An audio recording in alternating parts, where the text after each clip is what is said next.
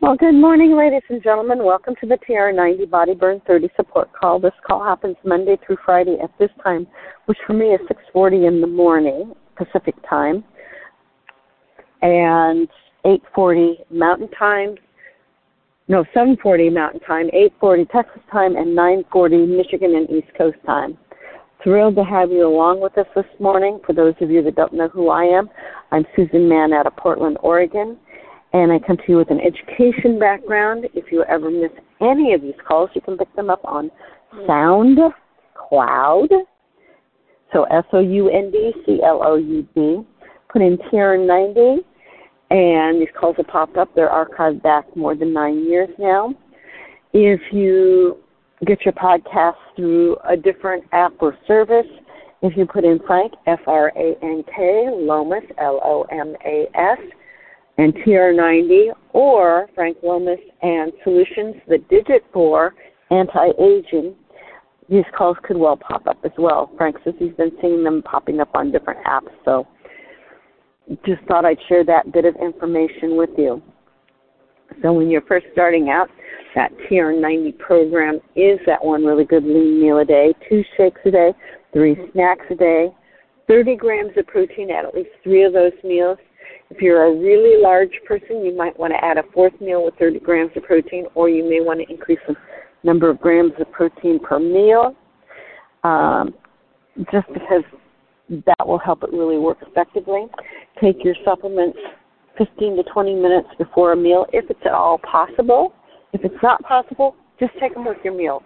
It'll still work. It's just not quite as effective as it would be if it was um, thirty to forty minutes, or twenty to thirty, fifteen to twenty minutes before the meal. Making sure to stay hydrated. That hydration is really key because it clears toxins out of your system and does a myriad of other things. So to stay hydrated, the current thinking is at least one ounce of water for every two pounds you weigh. So if, for instance, you weigh one hundred pounds, you should be drinking a minimum of fifty ounces of water daily. And if you think you're hungry, drink a glass of water, wait a few minutes and see if that, if it's really the hunger or if it's the dehydration already starting to set in. Because de- dehydration does show up as um, hunger, and so that's one of those things that will help you increase your uh, water intake. Seven to nine hours of rest daily is another key component. With getting enough rest, that means that you're getting um, your body is getting a chance to do all the various system resets that your body does while you're sleeping, which is really key. Enough uh, enough rest will also mean that you're able to make good choices the next day, which is also another key component of making this program work for you. It is a lifestyle change, and I always look at it as that because you're wanting to change your life for the better going forward. thirty minutes of moderate to heavy exercise, at least five days a week, and you can chunk that up into three ten-minute bouts, two fifteen-minute bouts.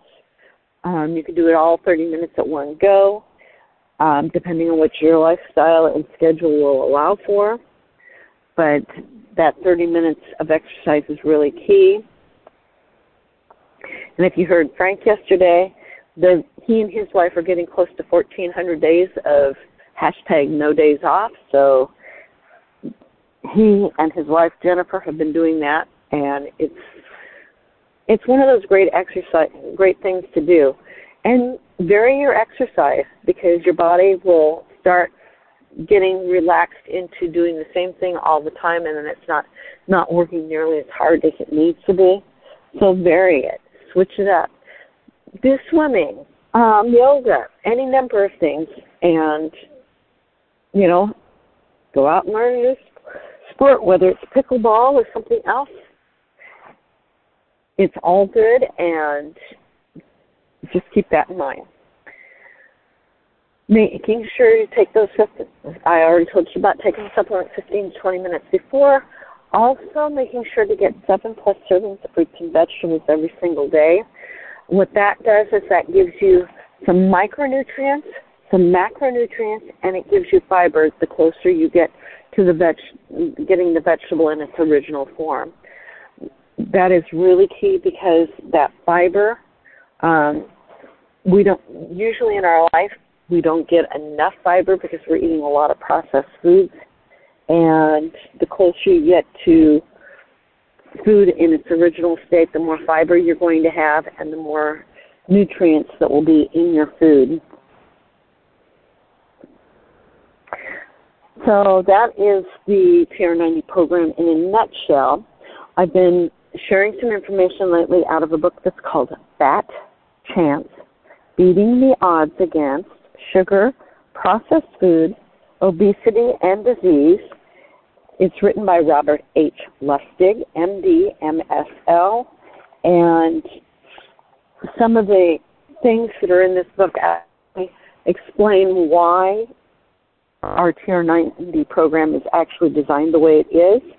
And I've been sharing some information about the last resorts of when altering your environment isn't enough. So yesterday, or not yesterday, but the day before, I shared why um, some of the things that we can do that will mitigate um, obesity is um, beneficial and are not beneficial, but how how we can get out of that obesity mindset and actually work towards being healthier. And I shared with you last week about how it was important to um, eat, eat right, get enough sleep, exercise, reduce and reduce or cut out all the sugar, because those are the things that are really important for our program, but it's also what keeps you healthy in the long term. So the next part of this says, very few people can afford to have these procedures, and these procedures, they mean like bariatric um, surgery, as they can cost anywhere from fifteen thousand dollars to forty thousand dollars just for the surgery, let alone the pre-op evaluation, any complications, and long-term follow-up. If Al Roker and Sharon Osborne can get it, why can't you? Because your insurance company doesn't want to pay for it. Yet several cost-benefit analyses have been done that say that bariatric surgery increases both longevity and the quality of life. It actually reduces health-related costs, and especially those associated with uh, treating type two diabetes. The strain on the medical system by twenty thirty, we will be taking care of one hundred million diabetics in the United States alone. Might just ease slightly. So for the bariatric procedures, colloquially referred to as stomach stapling, to, can be divided into malabsorptive absorptive food goes out with the stool, restrictive food can't get into the stomach, and then there's a combination of the two. Purely malabsorptive procedures such as the duodenal switch and the gingival ileal, ileal bypass have extremely high morbidity and mortality and cannot be recommended. The Roux-en-Y, and that Roux is spelled R O U X dash E N dash capital letter Y, gastric bypass, which is also abbreviated to R Y G B, is a combination procedure which not only leads to extraordinary weight loss, but can be can reverse type two diabetes as well. The restrictive procedures reduce the stomach volume to decrease the volume of food ingested. They include the bioenteric intragastric balloon, or the B I B, the laparoscopic adjustable gastric band, or the L A G B, and the sleeve gastrectomy, or the S G. Unfortunately, the general safety of these procedures correlates inversely with the degree of weight loss, and the safer the procedure, the weight, less weight, weight, weight loss, so there is no favored type. So bariatric surgery in children? Hmm. Unlike with adults, stricter and more conservative criteria have, must be applied to adolescents, since only about only eighty-five percent of the obese adolescents will become obese adults, and slightly improved rate of lifestyle and pharmacotherapy therapeutic efficacy versus that of adults. A longer time interval before comorbidities become life-threatening and child, the children's inability to give legal consent.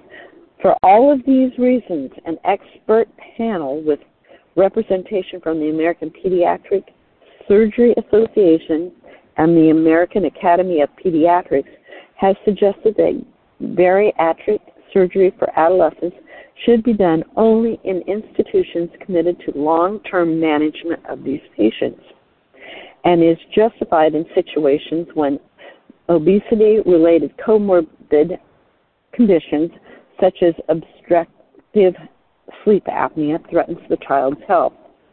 While I must accede to this view, my personal feeling is that usually the horse is out of the barn by then.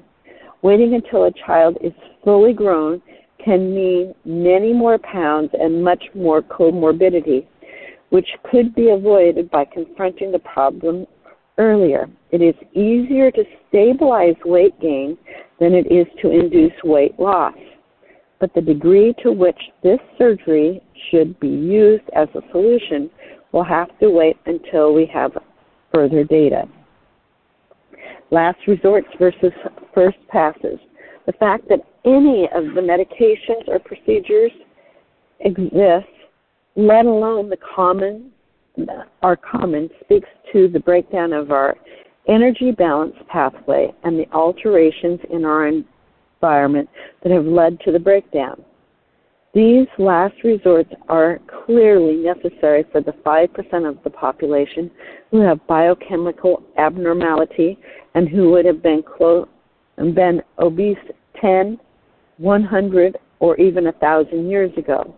But the other ninety-five percent of the people for whom, of whom sixty percent are overweight or obese, and for the forty percent of the normal weight people who have metabolic syndrome, do we have to jump to these last resorts first?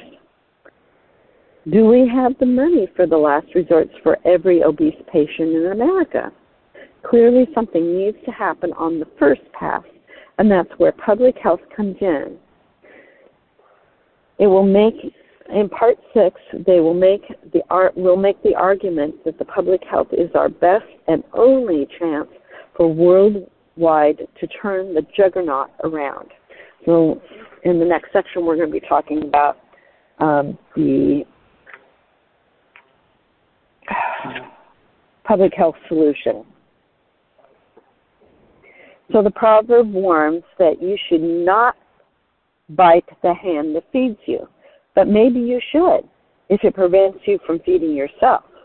That's a quote from Thomas Szasz, psychiatrist and social critic and author of The Myth of Mental Health from nineteen sixty and The Manufacture of Madness, a comparative study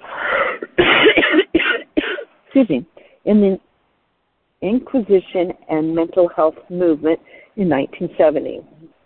We live in a cop-out culture. We espouse personal liberty and responsibility. The American dream tells us that any citizen can be president one day. Our libertarian leadings dictate that we are in control of ourselves and of our lives. Any challenge to our personal authority is unwarranted, unwelcome, and considered un-American, until the bottom drops out, and then we look or look for someone to blame and demand increased regulation Occupy Wall Street was a perfect example of this. So personal responsibility versus public health, hopefully we'll be getting into next week. I just wanted to give you a brief overview of what we're looking at. We will have Victoria up tomorrow, and with one of her wonderful meditations. I'm going to take everybody off mute so we can say goodbye to each other. If you have any thoughts or comments or ideas for other uh, topics you'd like to hear about in the future, feel free to share those. This is Susan Mann for February third, twenty twenty-two, signing out.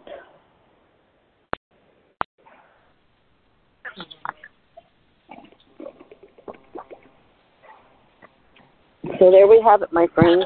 Why bariatric surgery might not necessarily be a, a good thing after all for all of us. Better to take control of it before it gets that far. Thank you, Susan. Oh, you're most welcome.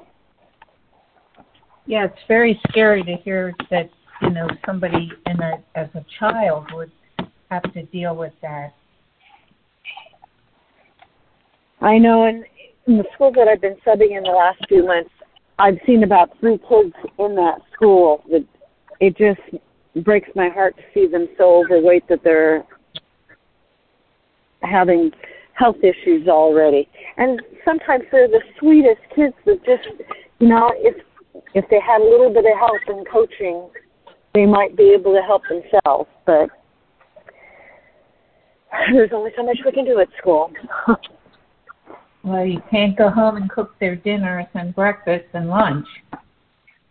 This is true, and some of some of what they're getting fed at school is maybe not the healthiest choices, and some of, sometimes they're making good choices too. It's just that, you know, the environment at home might ne- not necessarily be in their best interest.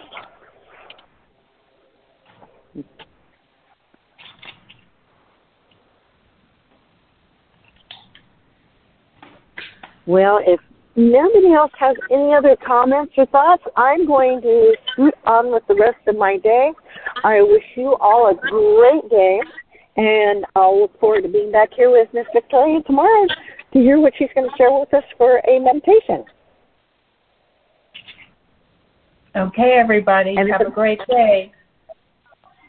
You too. Bye-bye. Bye.